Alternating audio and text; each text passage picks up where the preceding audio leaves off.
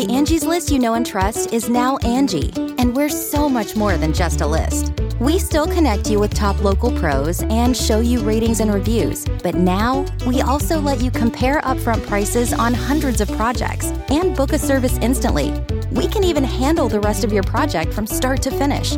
So remember, Angie's list is now Angie, and we're here to get your job done right. Get started at Angie.com. That's A N G I, or download the app today.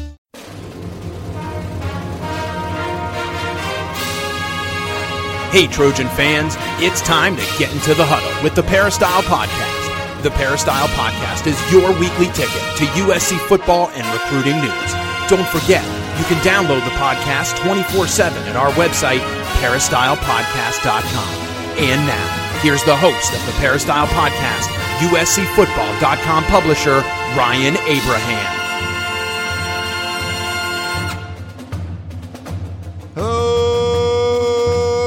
Trojan fans. Welcome to the Peristyle Podcast on a Tuesday. We're going to talk some USC Trojan football with the crew. We got Keely Eure in studio, Dan Weber on the line. If you have any questions or comments for us, please email us podcast at uscfootball.com. Those emails keep us rolling throughout the entire offseason. You can also call or text us. We do have some voicemail messages to play for you today 424 254 9141 is the number. As always, try to keep them brief. We love to hear from you. And we'll play, I think, three of them so far on the uh, podcast today with Dan Weber and Keely Eure. Speaking of Keely Eure, you can follow her on Twitter at Keely is my name because that is her name, not Kelly. True. Not what what other, what else do you get? That's I get a lot. Kaylee, Kelly, all Kaylee. that stuff. I kind of like Kaylee. Should we start calling you Kaylee? No, I would probably hope not. we don't want that. Kaylee, how are you? Good. How are you? Glad to be back in the studio. Yeah, it's good to be back. We were just here on Sunday. We're actually going to do a, a special version of Tunnel Vision on Wednesday because USC basketball plays on Thursday, but also uh, it's the Super Bowl this weekend. So we yeah, figured don't with want to the- compete with the Super Bowl. Hard, yeah, we, you don't want to watch Tunnel Vision over the Super Bowl. Maybe some of you do, but uh, we're probably not going to bank on that. We also got Dan Weber on the line. What's up, Dan? Hey, uh, kind of quiet. This is sort of the the lull before the uh, whatever the next storm is, I guess, at this point. Yeah, a little bit of lull. We got the uh, Todd Orlando hire. We want to like get into a little more depth on you know USC hiring Todd Orlando first, then we're going to get to all of your questions. There's some stuff about recruiting, uh, how the starting next. We got a voicemail about starting off next year. Um, you know, coaching visits, things like that. Uh, you know, talk about Todd Orlando. So we'll get a bunch of questions and We got some emails and stuff to get to as well. Before we do, I just want to thank our great sponsor, Trader Joe's, because you got the Super Bowl. Can we say that or the big game? I don't know. The what big you're, game. Are we not allowed? To, I don't know what you're allowed to say. You can't even say it. Like just uh, whatever. But um, coming up this weekend, and I think I talked last week uh, about doing some dips. If you look at their fearless flyer, now I love me some chips that have like waves in them, like like you know, kind of the ruffly ones. Yeah. I like sour cream and the dip. And so sometimes you put like this, I think we talked about this, like sour cream and onion um, dip in, uh, you know, uh, mix into sour cream or just, the, no, it's the onion dip into uh, sour. But now I'm looking at Trader Joe's and the Fearless Flyer. They have the everything but the bagel sesame seasoning blend. So you pour all that into the sour cream and mix it up. Ooh, that's next level. Yeah, so then you get Mm. so you can dip your uh, chips in there, you know, carrot, celery, anything like that. So I am definitely going to be making that for the Super Bowl party this weekend. But go, oh, Nice. yeah, if you go to the Fearless Flyer on TraderJoe's.com, uh, they'll show you all kinds of interesting ideas. Um, Cool. Yeah, like it out. Uh, let's see. We have we talked about. I think last week, Todd Orlando wasn't official. We kind of Yeah. talked about. I think everyone's it's kind of settled in.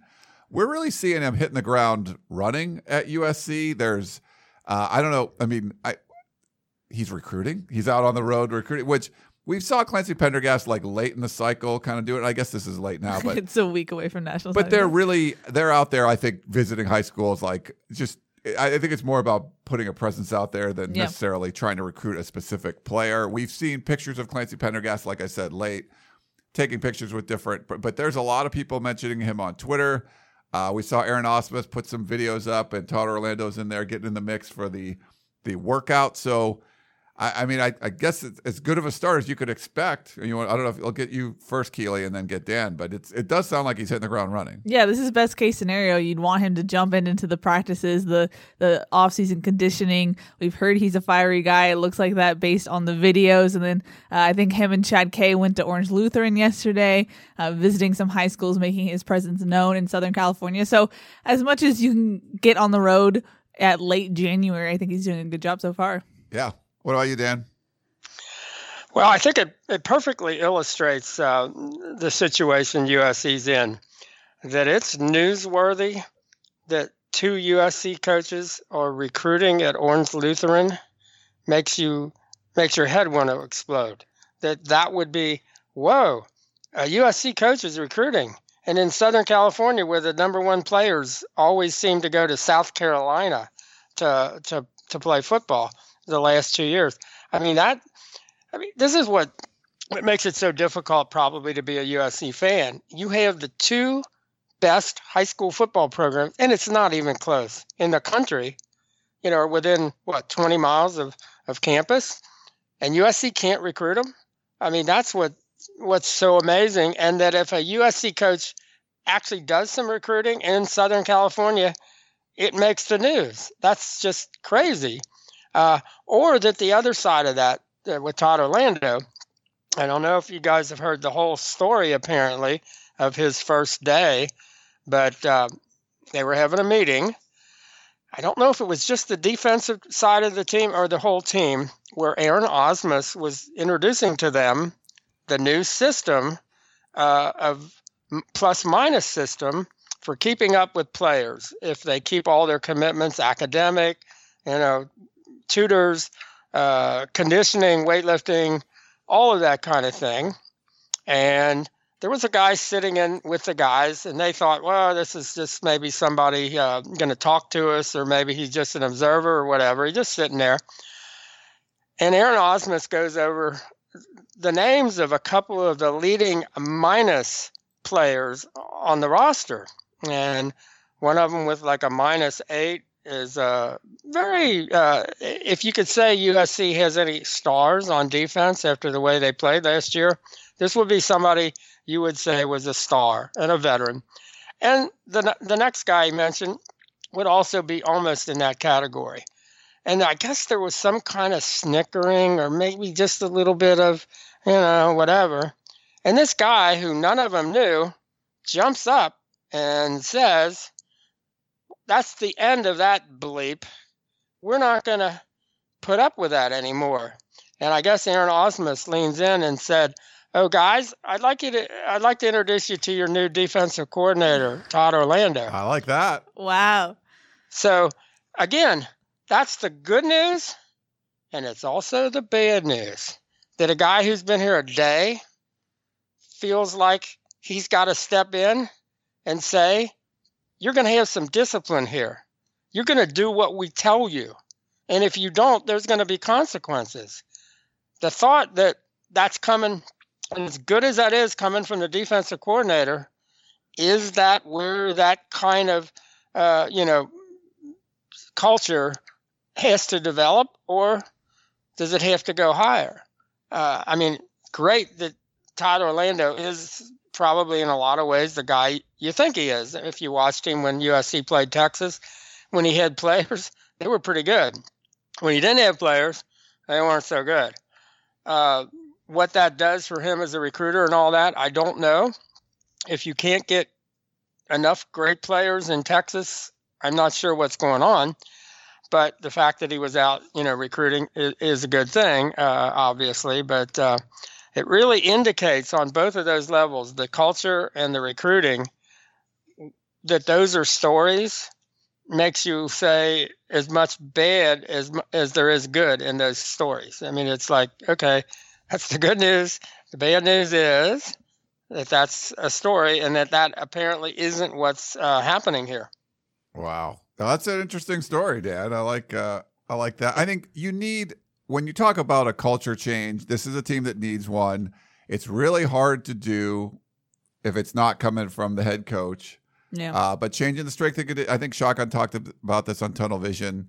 changing the strength and conditioning coach last year. I mean that that was certainly something you felt was was helpful, could go in the right direction a little bit.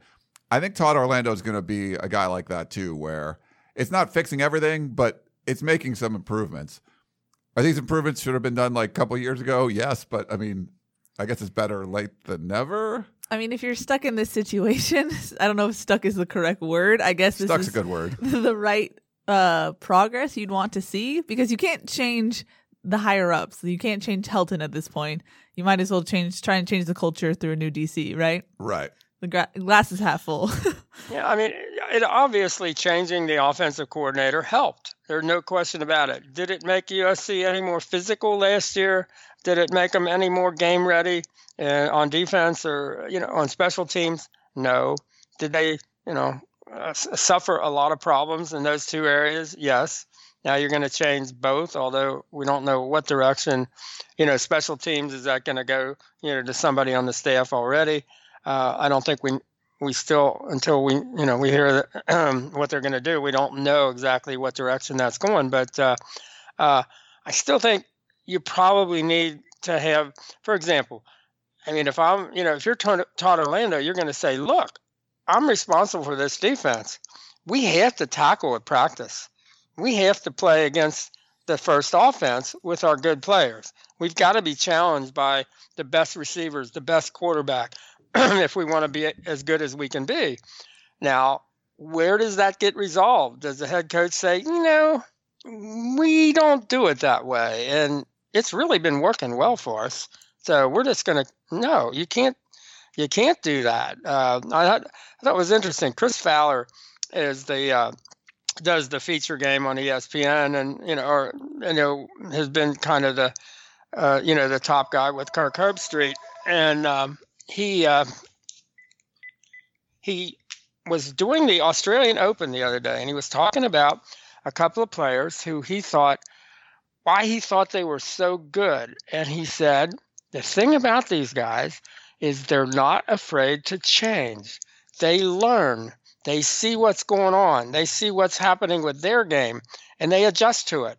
And you see guys like a, a Roger Federer, uh, uh, a Rafa Nadal come back and they're not always the same guy no matter how many years they've been playing they've got things that they do differently in their game. And i think that's kind of almost a message that it could have been being delivered you know to usc football and clay helton that you probably got to change a lot of things.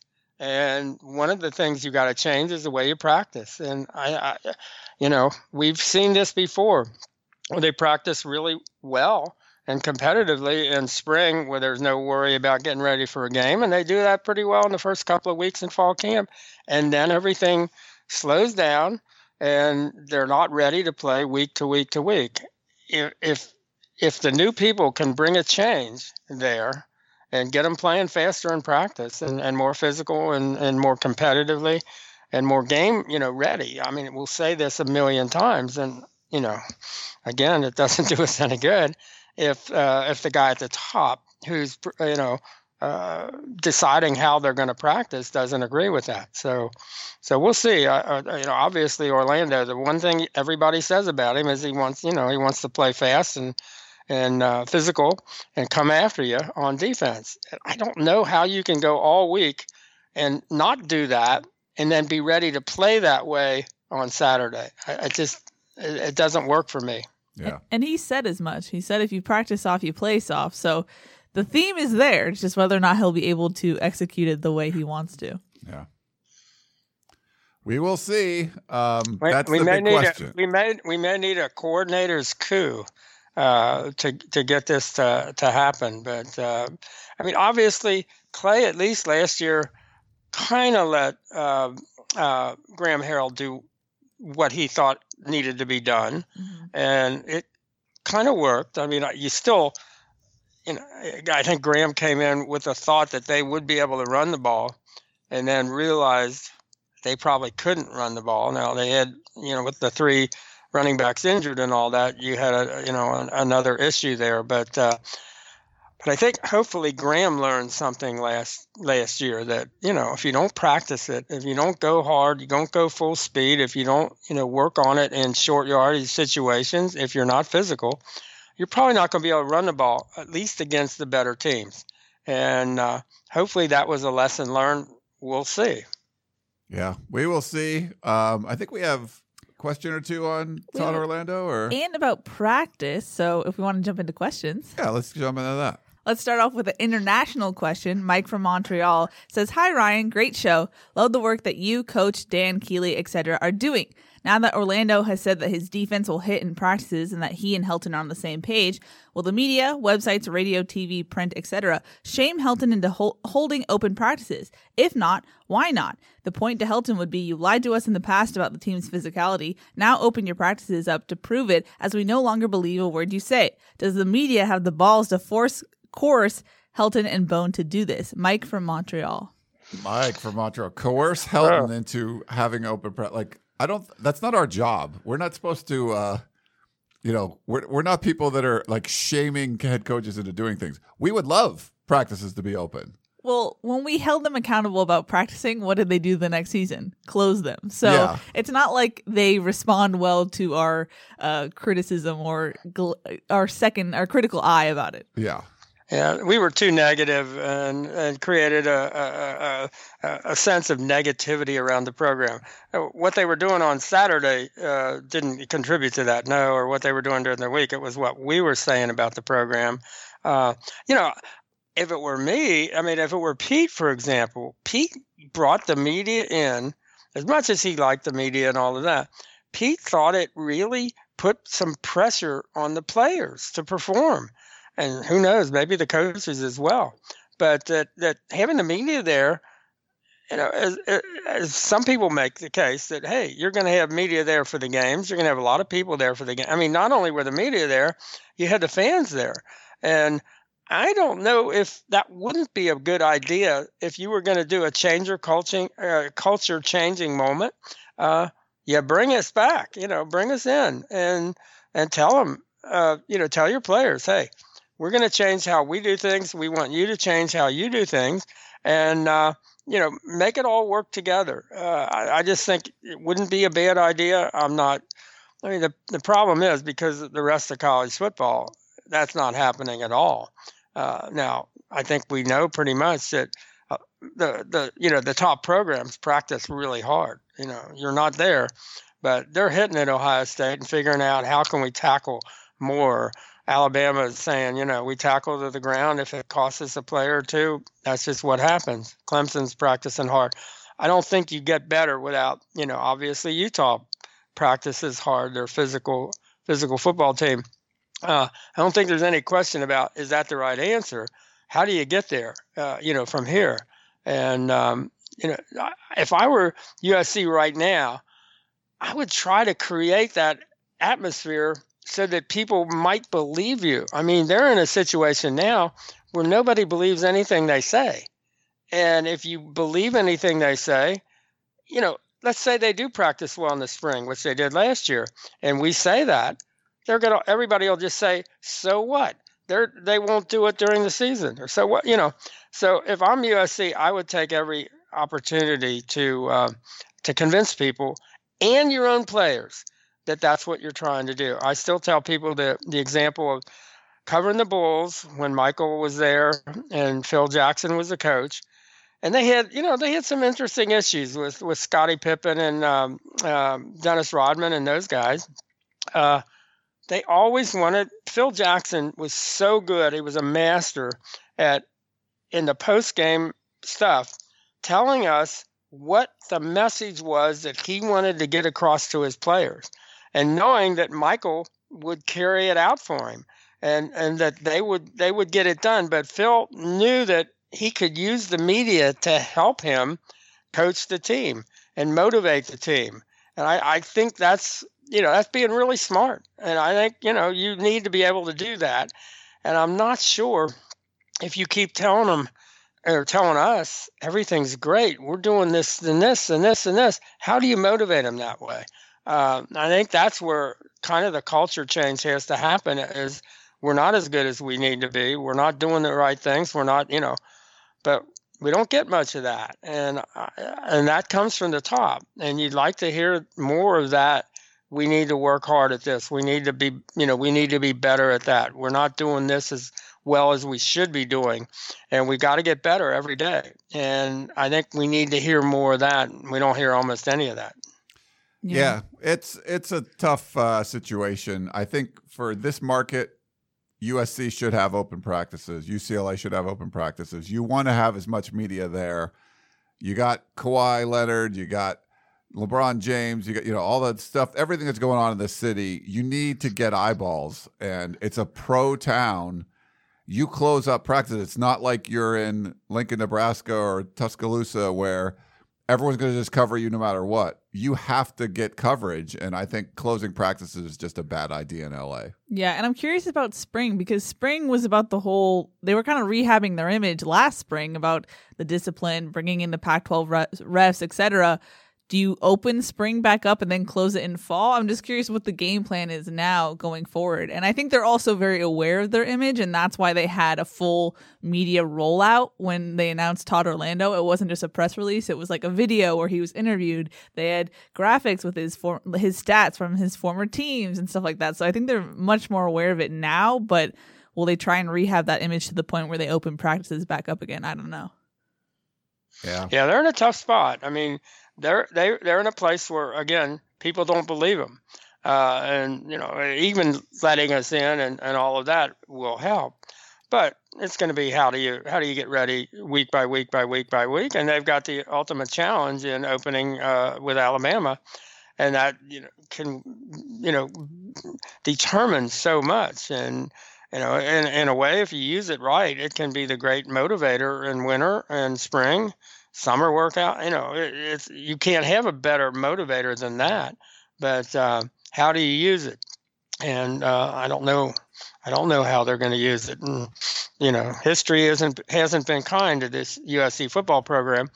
And then to have you know the kind of recruiting setbacks that you keep seeing. Um, I mean, how how much better situation? I mean, Clemson, South Carolina is getting the number one player in the country in California from LA. How is that? How's that even remotely possible? I mean, you know, is any have any you guys ever been to Clemson, South Carolina? I mean, you could put the whole town in the stadium.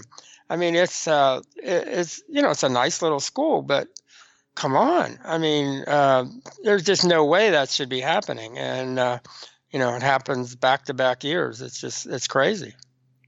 Uh, we got a voicemail question from our buddy Curtis. Uh, let's play that one for you, Dan. Man, you guys switched in tunnel vision off of the new defensive coordinator from which I've seen in my research really does good his first year in. Think about it, you guys. A defense or offensive coordinator. People are going to get used to what you do. And eventually they're going to get used to his defense. So hopefully he does well and gets another job and we get another defensive coordinator. But you guys went off on the dead recruiting class for this year. Okay. I'll take your word for it. Since it's dead, let's not take anybody else. We can't get any five stars, so let's go after the best people in the transfer portal that we need. Whoever you said we didn't get that was the best in California, I bet it's somebody in the portal that's something like him. Three of the quarterbacks in the playoff were in the transfer portal. Curtis from Moreno Valley. Hey, Curse, real quick. I don't think there's anybody in the transfer portal like a Korey Foreman, unfortunately.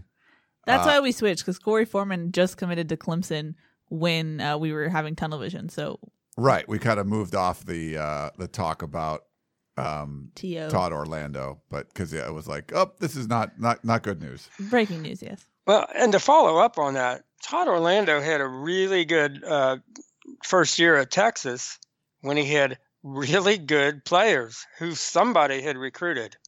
Unfortunately, year two and year three, he didn't have those same really good players. So, if, if you want to say that recruiting is probably more important than uh, than than following up and coaching them, uh, you probably got a pretty good example in, in Todd Orlando's own case, where uh, when he, I think he's the kind of you know guy if you who isn't? If you got better players, you're going to coach them up better. uh, and uh, so why that you know went into a tailspin at Texas, I don't think I don't think anybody has had a good answer at Texas. They blame the assistant coaches, and most of them are gone now. Uh, but uh, something that we can't quite figure out is going on at Texas, and I think at least when we look at USC, I think we know what's going on at USC, and um, you got to have players, and you know, there USC will have enough players to be pretty good this year. How good that will be, I don't know, but yeah. um, USC got enough good players to, if you coach them up, for example, if you had say, uh, oh, let's pick out a guy, oh, I don't know, Urban Meyer, and say, put him in charge from now until next fall. I think USC would have enough talent to have a shot at the college football playoffs.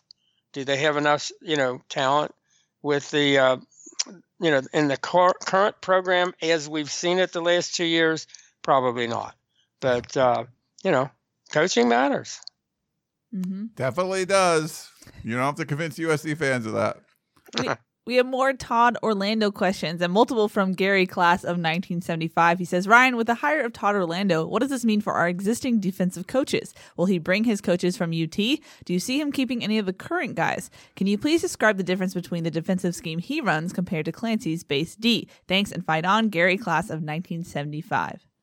Hey, Gary. Uh, we're still unsure. Uh, I think some people speculated on the peristyle that when it was taking so long, that they were going to bring in the whole staff. Uh, that isn't the case. I've heard a couple of names that they've been talking to. Uh, Gerard Martinez has been sharing some information on the peristyle or uh, about like a Chris Claiborne or something. Um, so there, you know, there's some some names out there. It's still un we're still uncertain if there's going to be a bunch of changes or just maybe bringing in someone to you know you still need a, a special teams coordinator. Uh, you still need uh, Joe DeForest spot is still open. So you could, you know, bring someone in there. He ended up leaving to take a safety coach job at, at North Carolina State. So we, are it's still a little bit unclear. Uh, Todd Orlando himself is a linebackers coach. That's what he's, uh, you know, he's been a DC and linebackers coach most of the way. So I don't think you need another linebackers coach if you're still going to have Johnny Nansen coaching like the outside linebackers, for example. Uh, so I'm curious to see uh, what they're going to do. But uh, yeah, we don't know at this point as far as more changes go. But I, I do expect a, a little bit of a shakeup at least. As far as um, uh, schematically, I think on offense that really, really matters. I mean, you couldn't have had Graham Harrell, you couldn't hire him or have him come in there and not run his stuff.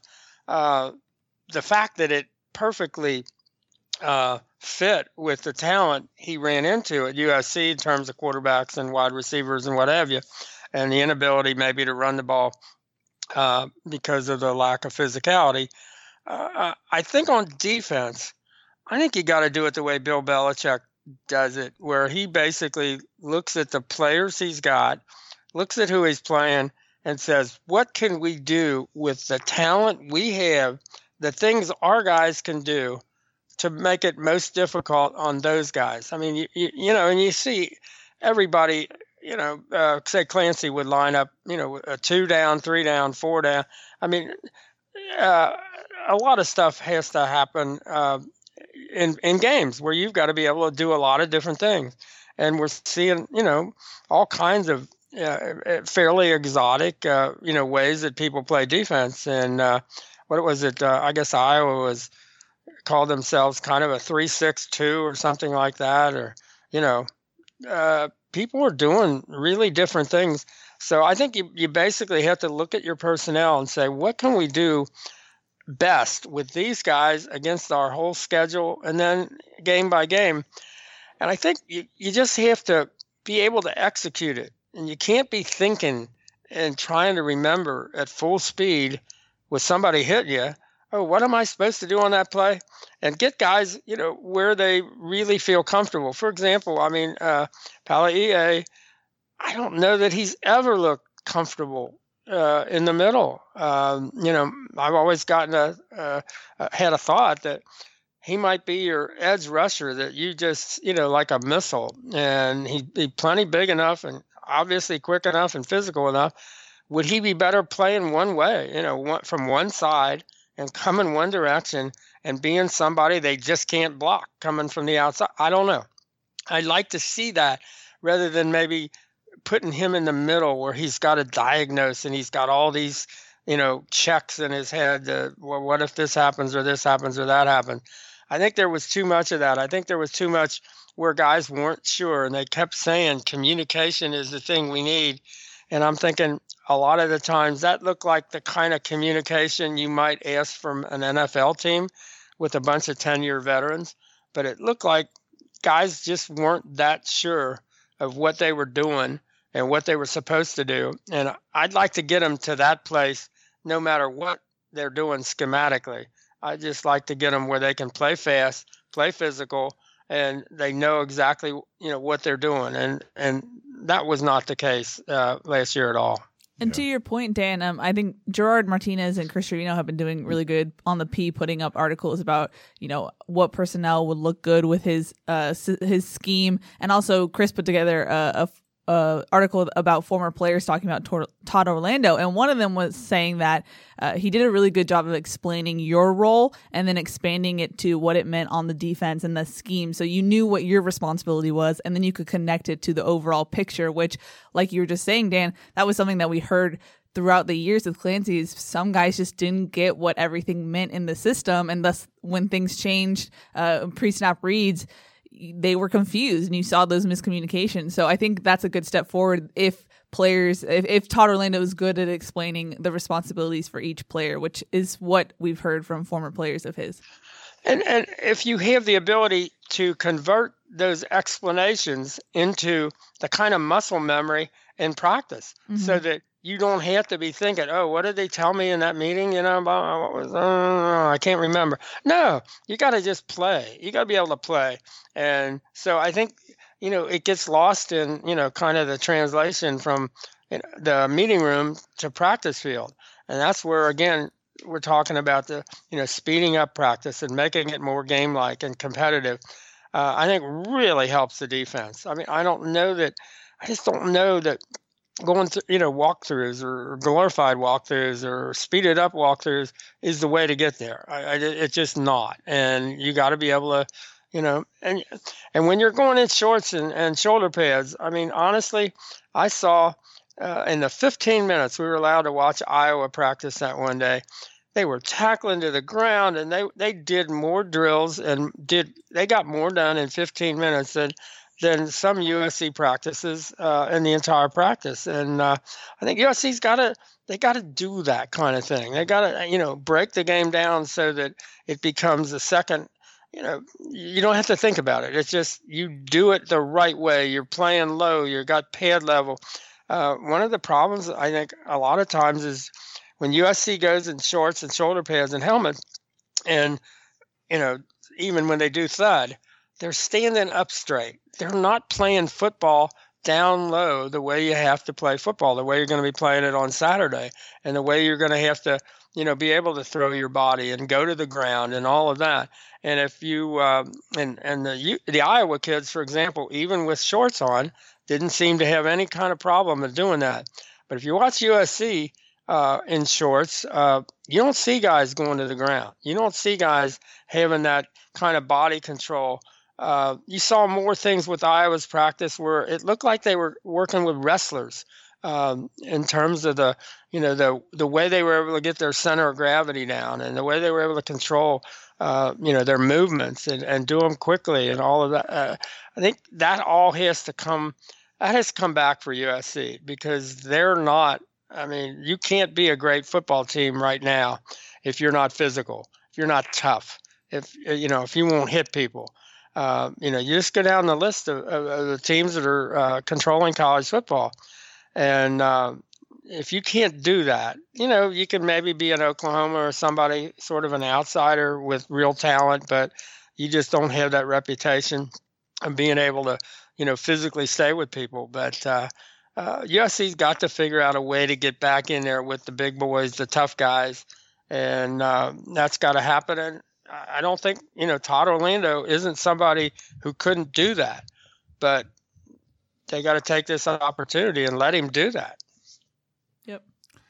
You want to do your next question, Keely? Sure. We were talking about recruiting earlier. Uh, Stephen Poway has a recruiting question. Dear Ryan, Dan, and Keely, has there been any official or unofficial reaction from USC on Mario Cristobal's provocative t- tweet about recruiting in LA, including a doctored photo of the Hollywood sign saying "Go Ducks"? Steve and Poway. Yeah, they filed an official complaint with uh, Congress. Like, no, I don't. Th- I mean, you can't. I mean, Mario Cristobal and Oregon are killing it, and uh, the new twenty four seven Sports rankings came out today. Um, so there's a bunch of new five stars, none from USC. Uh, Gary Bryant almost was a five star. though. Gary, got, yeah, he's close. He's in he's the a top fifty now. Yeah, he's a top 50 player. He's I think he's number five in the state of California. Jonah Monheim, who was the next highest ranked player, dropped a couple spots. Uh, Tuli is now four star. yeah, Tuli's a, moved up to a four star, but he's not in the top 25 in California still. CJ Stroud, who USC probably should have you know recruited when they lost out on uh, DJ and Bryce Young, uh, he's a five star now. So three five stars in Southern California at quarterback. USC got none of them. And if you look at the 24 7 sports rankings, team rankings, not the composite, the 24 7 sports rankings, USC is number 12 in the Pac 12. So that's bad. In the composite, USC is up to number 10, uh, barely ahead of Arizona and Washington State, I believe. But in the 24 7 sports rankings, which that's our company, USC's last. So, uh, you know, not a lot of not a lot of great news, I'd say.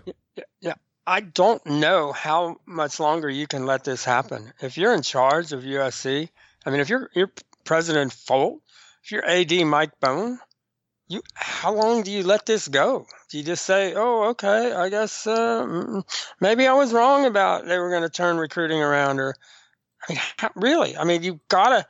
What, what I think USC has two of the top 200 is what what I think I saw when I went over the rankings. Two out of 200 that's just ridiculous. I mean, that's just crazy bad. And uh, you know, isn't there any performance component to being a football coach at USC? I mean, isn't there some something they measure you against and say, you know, this is a how many years in a row that this doesn't look like it's happening. I mean, do you just go on?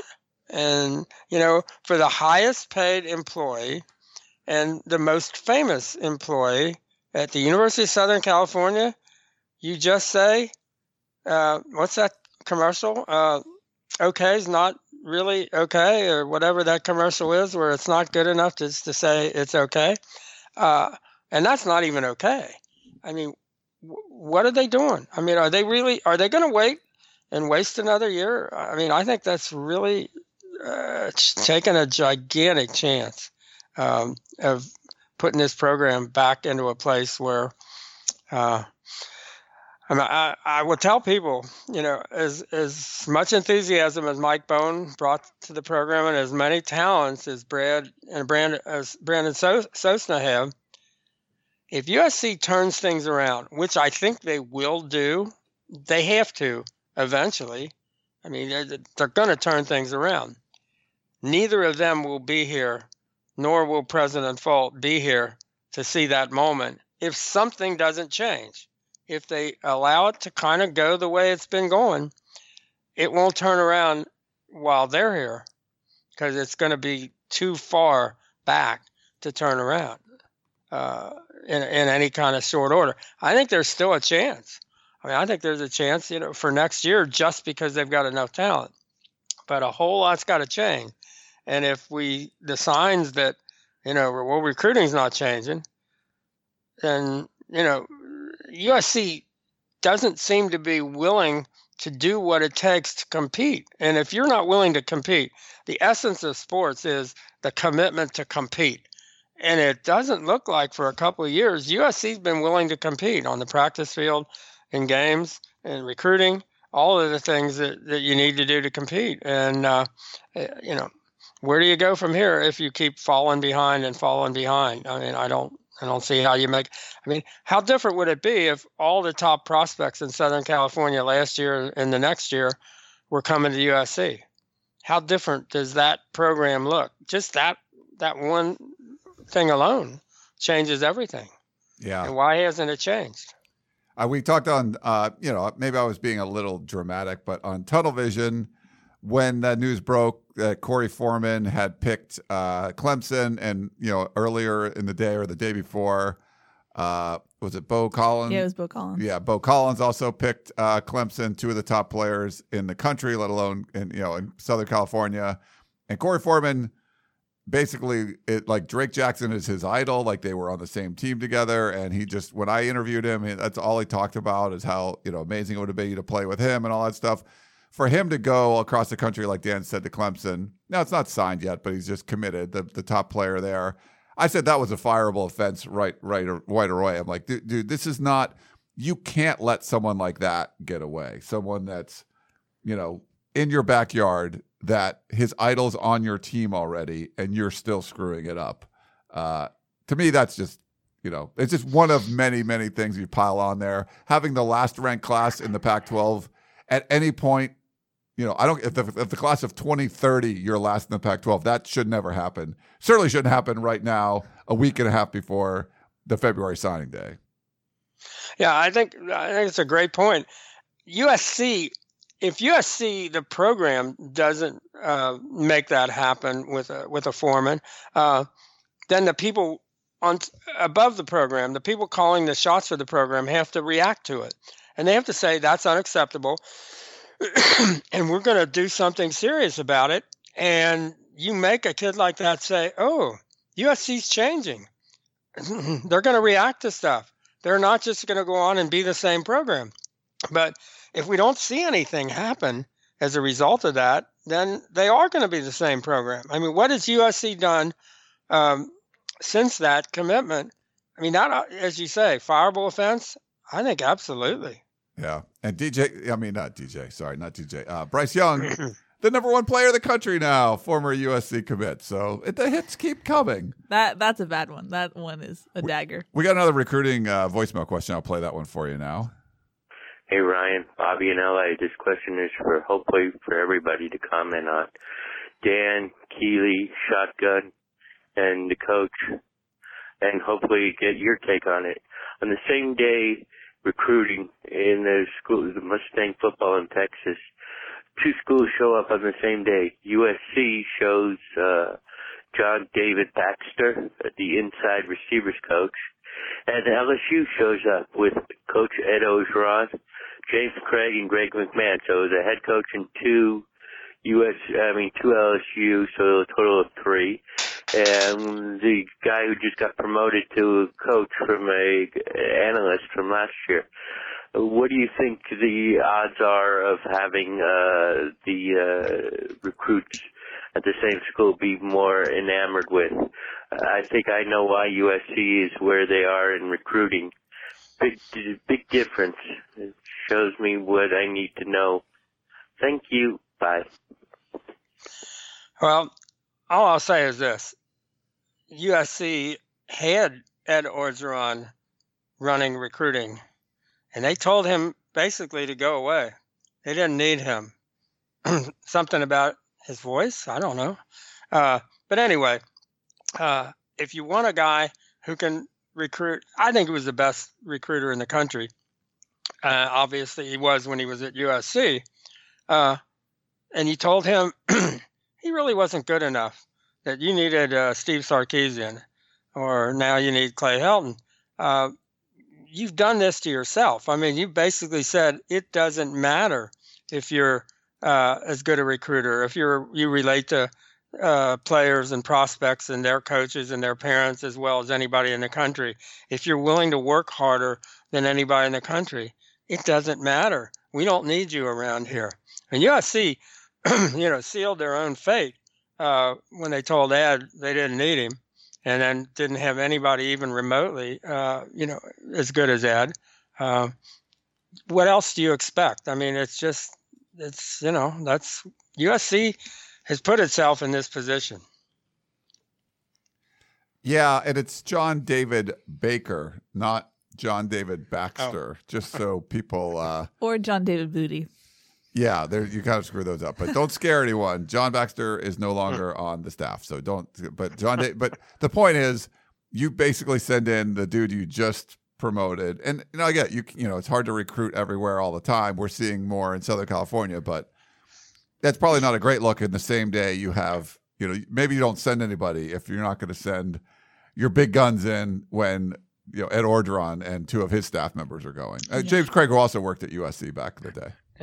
Problem is if Ed Orgeron, excuse me, shows up, you don't have any big guns to put against Ed Orgeron. I mean, you might as well uh, go to the next school, I would guess, if uh, if you know that Coach O is already there, uh, because they're probably not going to hear you. Uh, uh, to be honest, USC doesn't have any big guns right now in terms of recruiting. That's kind of a problem. No, it is. Uh, there's they really haven't replaced Tee Martin on that, you Yeah. know, in that aspect of things. Mhm. So Did they ever officially announce John David Baker, USC? I don't Where- think they did. Boy, did they? Did we? I not- think they did. I think they did. Boy, that's Did- a good who question. Broke, then where did that come from? Didn't we? Uh, I Did- think FootballScoop did first, and then Gerard confirmed it. Okay, yeah, I but think we, haven't- did. As an inside, he's he's see the inside or the out. He's the inside receivers coach. Inside right? and tight ends. Right. Yeah, Although it, when USC, when you talk about it, I think you just say inside receivers because I'm not sure there exactly are tight ends anymore. yeah. Interesting. Well, we have a question from Jack from New Jersey. It's a question slash he's just listing out his requirements for 2020. He says, Ryan, so maybe there is hope for optimism this coming season. I'm still not a Clay Helton as a head coach fan, but really, how could anyone be? I think with Graham Harrell staying, changing DC to Tar- Orlando, having da- a healthy Daniel Monterbebe back, that maybe the pendulum is swinging in USC's favor for a change. My opinion for the next year is that the following bar must be met by Clay Helton or he really has to go. One, 10 regular season wins. Two, Pac 12 title, not just win the South. Three, win whatever bowl game they play in. Four, play in the Rose Bowl at the very least. Considering the talent level on this team for the upcoming year, anything less than achieving the above goals could be should be considered a failure and grounds for termination. Enough B- BS excuses. Go win games. Pete Carroll's motto was no whining, no arguing, no excuses. It's time for Clay to man up. The question is, can he? Jack from New Jersey. I like those, Jack. I think those are reasonable. Yeah, my, my question is ten or eleven. I, I think eleven might be uh, might be where you you want to go Yeah. with this team looking at this schedule. Uh, but but yeah, I mean, I, it shouldn't even be have to be stated. It just should be automatic. You're better than those teams, and you're better than those programs. You know, you're USC. I mean, if you act like USC. Now, if you don't act like USC, then maybe you're not. But uh, you could be. Yeah, I think and it was one. I was toying with the idea of just saying like, all right, if I'm the athletic director, you know, you're talking about a head coach that should have been fired the last two years and wasn't. I would go something like beat Alabama or you're fired. Like so, like go like that. Like so, just beat Alabama. Like that's all you got to do, or you're fired. So Like, then what's the option? You tarmac if, if that doesn't happen? I don't know. Just like you're not going to be coming back. If you don't beat Alabama, you don't come back. Like maybe we fire you in the middle of the season. Like if I'm the AD, I'm saying. Like there's just it's been enough. It's like I, there's no more anything. Just go beat Alabama. If that's the Well- case, then just fire him. They, they, they Yeah, should have. We've. I mean, that's I'm I'm just saying. saying in your hypothetical AD scenario. Yeah. I mean, excuse me. One of the problems is when you talk about what could have or should have happened the last two years, this looks like a coaching situation where the person knew they weren't going to be fired or couldn't be fired or whatever. I mean, most people under the pressure of a five seven you know season would change significantly the way they do things and that didn't happen No. and that's so bizarre that you wouldn't not that you need to be told you got to change things but you would know you need you need to change things because what you were doing wasn't working and that that doesn't happen just is so difficult to understand. I mean you, you don't say okay these are my problems. Here's how i solve them and then it's like oh no these are my problems. Let's keep doing the same thing that brought these problems on. And obviously that seemed to be happening in recruiting as well. I mean the idea that mario cristobal did more recruiting in the tunnel of the of the coliseum after the US, usc game as we watched him uh, calling recruits up and they couldn't get him to leave. You know, the buses were ready to go, and he's walking back and forth calling people. Hey, here I am at the you know in the tunnel at the Coliseum. We just beat them 56-20, whatever, and uh, and thinking USC didn't even doesn't even believe in really doing recruiting in this in season, and you're thinking, what's going? This is crazy. I mean, just crazy. But you know, something has to change, and I'm not sure if we're seeing that. Yeah. Well, speaking of season expectations, we do have a voicemail that kind of talks about that too. So let's play this one for you. Hey guys, that's for Dan Weber. Dan, you thought that it's impossible for USC to go one and four to start the season next year. What did Pete Carroll do in his first six games at USC in 2001? Question answered. That was his year one. This is Clay Helton's fourth year. It is absolutely conceivable that we start four and one to start the season. I say our chances are 70% that way. Cal's a good, a very good team with Chase Garbers. Jayden Daniels beats us if he plays us last year. We all know Alabama's going to be an absolute. Uh, uh, no, no need to go down that that way. New Mexico, we should just be flat out better. Stanford, the wild card, but don't be surprised if you lose over there at the farm. So one in four, very possible. Very disappointed in you that you thought it was impossible for someone to do that when Pete Carroll did that. Frank from Irvine, class 2004. Yeah, well, Pete Carroll in his entire, uh, I guess that for how many years, the the what was it, ten point loss to Notre Dame was the only loss in double digits. I mean, he he may have lost some of those games, but man, I think that close. Kansas State game there was like an eleven point loss there or something too. Yeah, I, I think, I think so. I'm trying to remember. I was there. I mean, yeah, they were close though they were in every game, and all they had to do was get a little better. And they didn't have a, a running back in the program, and all they had to do was get better and uh, turn it around because they were playing, you know, good defense. They were staying on the field, and once they, you know, just got a little bit better, but they kept trying to get better and kept working at it, and uh, they were not an unphysical team. They were a physical team. Now, I think one of the problems is in your scenario, if it's one and four, it won't be the same coach who who's who's there when they lose three and four, because they they lose a couple of. If they get to one and three, there will be a new coach before they go one and four. I don't think there's any any question about that. And then the whole question about the buyout. I mean, you know, say they go one and three, are they going to come out and say, "Hey, we can't afford to change the head coach. We can't. There's nothing we can do. Sorry. Imagine how that will be received by the people who gave him or pledged ten million dollars for uh, uh, you know suites, uh, founders suites in the Scholarship Tower. Uh, I don't know what would they what would they do. I don't think they can possibly get to one and four. Uh, I don't. I just don't think they can.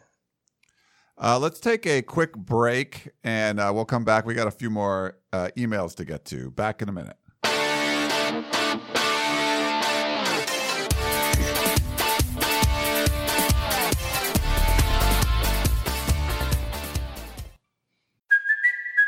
It's Cuoco for Priceline. Ready to go to your happy place for a happy price? Well, why didn't you say so? Just download the Priceline app right now and save up to 60% on hotels. So, whether it's Cousin Kevin's Kazoo concert in Kansas City, go Kevin, or Becky's Bachelorette Bash in Bermuda, you never have to miss a trip ever again. So, download the Priceline app today. Your savings are waiting. Go to your happy place for a happy price. Go to your happy price, Priceline. This episode is brought to you by Shopify. Whether you're selling a little or a lot, Shopify helps you do your thing, however you cha-ching. From the launch your online shop stage, all the way to the we just hit a million orders stage. No matter what stage you're in, Shopify's there to help you grow. Sign up for a $1 per month trial period at shopify.com slash special offer, all lowercase. That's shopify.com slash special offer. Already, we got an email from Lloyd who says a couple months ago the Florida AD was on Twitter asking for a game against another Power Five team. Any chance Bohn would look into it? uh, another Power Five team. Uh, you know, you're seeing a different attitude from some of the you know the big time programs who are realizing that they're having trouble getting their students to come to games if they don't play home and home against uh, pretty good teams, and the know, the networks that are paying them big, big, big money are also saying, "Man, these games aren't worth very much." Uh, so I do think there's an economic incentive uh, for everybody. I mean, I don't know that that'll help USC get to the uh, you know seven and five. That's just never going to happen. Although I think if I were USC, the first thing I'd be doing, if I were Mike Bohn and Brandon uh, I would be figuring out an approach to the Pac-12, which would say we're going to an eight-game schedule, and I think they need to be, uh, you know, getting uh, others on their side, maybe UCLA to start with, and uh, and try to basically tell the Pac-12 uh, and give them a deadline and say you're going to have to, you know, come down to an eight-game schedule. And I know everybody wants to play in LA every two years or every year because they get both schools, uh, but but we're not doing that. We're not playing nine Pac-12 games a year, which means uh, every other year we've got four home games and five road games in the Pac-12. We're not doing that. I think that would I think that would do more to help USC schedule than anything they could possibly do. And I think they uh, that's why they need to act start acting like USC in every way. And uh, and, that's where the program's got to be good enough so that when USC tells the Pac-12 we've got to go in this direction, the Pac-12 listens, has to listen. And right now they like USC, who cares? You're not doing us much good. Um, and we, what do we have to worry about losing? you know you, but I think USC needs to get that squared away first. Eight games. Yeah, we just don't know what the the. I mean, we reported in the the war room. We put up a story that USC was trying to get out of the uh, FCS game against UC Davis. But if you do something like that, you're going to go against what Steve Lopes was saying, is they always want seven home games. So we don't know if the philosophy has now changed. We haven't got any official word of that. So that'll be an interesting topic. We have an email from John Oakland, USC classes of 83 and 87. He says, Hi, Ryan, Dan, and Keely. Happy off season again. While I realize that USC fans are known for their passion, but listening to the last month of podcast, emails, and voicemails of mostly tim- temper tantrums over not getting their shiny new head coach or recruit is so tiring. These calls and emails remind me of my three year old nephew throwing a fit and not getting the pony he asked at the shopping mall Santa Claus to bring him at Christmas. Add in reports that a fan in, in the Galen Center during a basketball game was accosting President Folt to the point that USC police officers had to intervene, other fans mailing coal and black wreaths to Dr. Folt and AD Bohn, and others sending emails to prospective recruits warning them not to sign with quote unquote loser Helton. All this makes me worry that USC is going backwards and re earning its old moniker, University of quote unquote spoiled children. And then he has a different uh, note. What are the chances of Dan and Keely getting an actual interview with Clay Helton during the offseason? I would really like to learn Helton's answers to the interesting discussion on his philosophy and approach to practices and game prep that Dan is always bringing up. Also, getting Helton's take on the fan perception that he is against hard hitting game speed practices and rumors that the Iowa and other Pac 12 coaching staff see Helton's team as physically soft and the individual position skills skills of his players as fundamentally unsound. Fight on, John Oakland. John, I think that's a great idea. I think uh, Keely would be the the uh, give us the maybe the ability to go sit down with Clay, uh, and she could mean? be the, the, moderator, maybe, uh, or the you know soften uh, the question. As Keely has said, and I I think I, I totally agree. what you often get from Clay is sort of a, a non-answer to a question that he doesn't kind of admit the reality of that. He he would not say that other teams practice more physically than USC, that other teams hit hard. It's just there's just if if if you could get him to kind of go in that direction, it's it's really hard. What do you think, Kelly? Uh, how would you get answers to those kinds of questions? That's the thing, and you've addressed it already in this podcast. Is for uh, for him to have a good answer would mean that there's a reality being accepted that we just haven't seen from Helton in his tenure. And I don't think he's going to start now. I maybe he does it behind closed doors, but to the public, to the media, he's very much he doesn't want to give up ground on what he believes and where this team is going. And so I don't know how beneficial that will be. I, I think if we asked him questions like that, he might rebu- he might have a rebuttal where, well, we did this and we did full practice tackling on Tuesdays and et cetera, et cetera. So I don't know how much of it would be worth getting that interview. I mean, of course, I would always have an interview with Clay Helton if we're given the opportunity, but I just don't think his words mean much now, and we already have discussed why. So I, I, I don't know. I don't think it would be very beneficial. Yeah. It's it, it's something you'd like to do. No, we're working on some some good interviews for you guys. We're not going to talk about who they are, but we're working on some good ones. But it's really tough, and when things when when things are tougher, it's not like they're going to be reaching out more to do more interviews. Uh, now they're Yeah. you know, but we're we're working on some stuff for you guys. Yeah. I I think some people think that there's going to be some way that if they're somehow put on trial, good answers will come, will come from coaches and then change will happen. And that it just doesn't work that way. Well, you know, and I don't know if any of you watch that channel where they show all the old uh, old TV series, and and way before Keely, and maybe even I don't know before Ryan's time, where you had uh, Perry Mason, and there was always a Perry Mason moment. He won every single uh, case he ever tried, and very often the guilty person would stand up in court and say, "You got me. You're right. I I did it." Blah blah blah.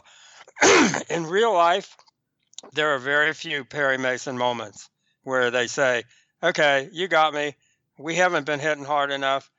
For my 25 years as a coach, I don't think I really understood this. Maybe it was because I was a quarterback, whatever. We're going to go out and hit. And I talked to Pete Carroll and I talked to Ed Orgeron, and we're figuring it. Okay, that would be a wonderful result of a, an interview like that. It ain't happening. It's just not, it doesn't ever happen. Yeah. hmm Um, we're gonna switch. Is a hard turn. Do we have one more voicemail though, Ryan? No more voicemails. Okay, we have a hard turn in topics, but it's still USC related, and it's from our buddy Dan, class of 1962. He says, Hi, Ryan, Keely, and Dan.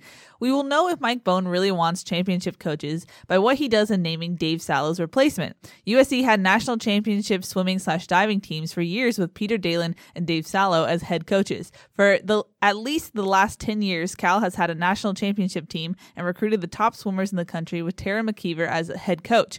US should be go- USC should be going all out to hire Teri as a replacement for Dave Salo if Mike Bohn really wants to compete for national championships. Teri, for heaven's sakes, is the daughter of Mike McKeever, an iconic Trojan, and she swam for USC. Mike Bohn should show that he really wants championships by hiring top coaches for all of the sports where USC has traditionally been dominant. Just check the 100 or so national championship trophies in the Galen Center lobby to know what USC should be. If Mike Bohn hires someone like Teri for swimming, I will then believe that he also wants a top football coach. Your thoughts? Fight on. And Dan, you are right about what it means to be a part of the Trojan family. It isn't always about money, but it's about the value of our USC degree. Sam Bam Cunningham helping uh, to integrate the South, and Brice Taylor being the first African all American.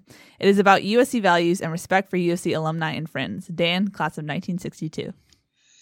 You know, uh, I don't think I knew that uh, story. I mean, I knew how because every once in a while you're going to a basketball game, or I don't know if we play them in football late enough, but you would see how how big a deal Cal swimming is, and on some really really cold days up there in the in the Bay Area. Uh, I think it's really difficult on those large number where you need a large roster for the private schools to compete anymore the way scholarships have been cut back. I, I think, you know, USC and baseball and, and track and field, it's almost a miracle, uh, you know, that they won an NCAA championship with the women uh, a couple years ago. But uh, I just think, and yeah, I, I think you go out and try to hire the best coaches you possibly can. But it really is a, an apples and oranges deal between, uh, uh, say, a public school where the uh, uh, you know you can divide scholarships up and the you know what you're left to pay uh, to go to you know UCLA or Cal or whatever is so much less than what what you would be left to pay if you've got a half a scholarship or a quarter scholarship at USC. So that's a tough deal, but but I do think uh, you go out and try to hire really good coaches because they can't limit you on uh, on what you can spend or what you can do to get a really good coach in here. So if you've got, I don't think you can skimp on the coaches. I think you got to, you know, really uh, go get the best people you can possibly get. It still may not make up for the scholarship issues uh, in terms of numbers, but uh, I think that's a really good point. Get the very best. Uh, coaches you can find for all those sports, and I'm not sure that was happening. I mean, when you had uh, the kind of tennis coach USC had, when you had the kind of baseball coach coaches that USC had, you had the best people in the country. And you also didn't have the same kind of scholarship limitations. Now, with the limitations, I think even more you've got to have the best people in the country coaching those teams. And, uh, you know, did that happen? Uh, uh, especially with Lynn Swann, I um, I think a lot of people said it didn't. It's yeah, Mike uh, Mike McKeever I believe his son. I ran into. I've I've known him through USC channels for years, and I just I haven't seen him for for years. Ran into him like on the golf course uh, last week with my buddy down in Long Beach. So nice. Uh, shout out to the McKeever family. But I didn't realize she was the the coach there at uh, at Callum, like winning championships and stuff. That's crazy.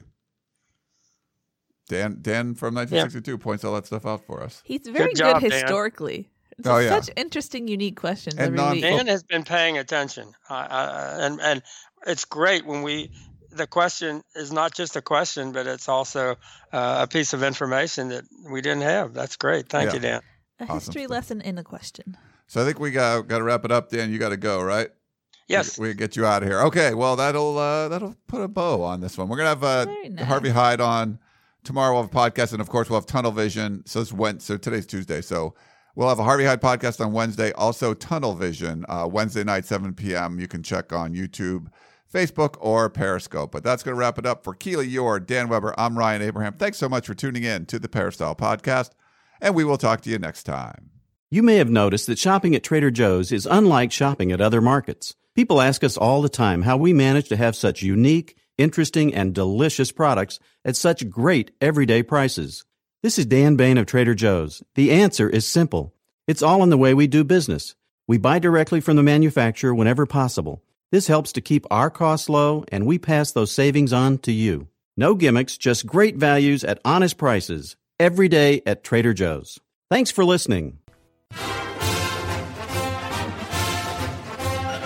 You've been listening to the Peristyle Podcast, presented by USCFootball.com. Be sure to tune in next week for the latest news on Trojan football and recruiting. And don't forget, you can automatically download the podcast directly to your smartphone or tablet for free. Just click the iTunes link on peristylepodcast.com or search for Peristyle Podcast at the iTunes Music Store.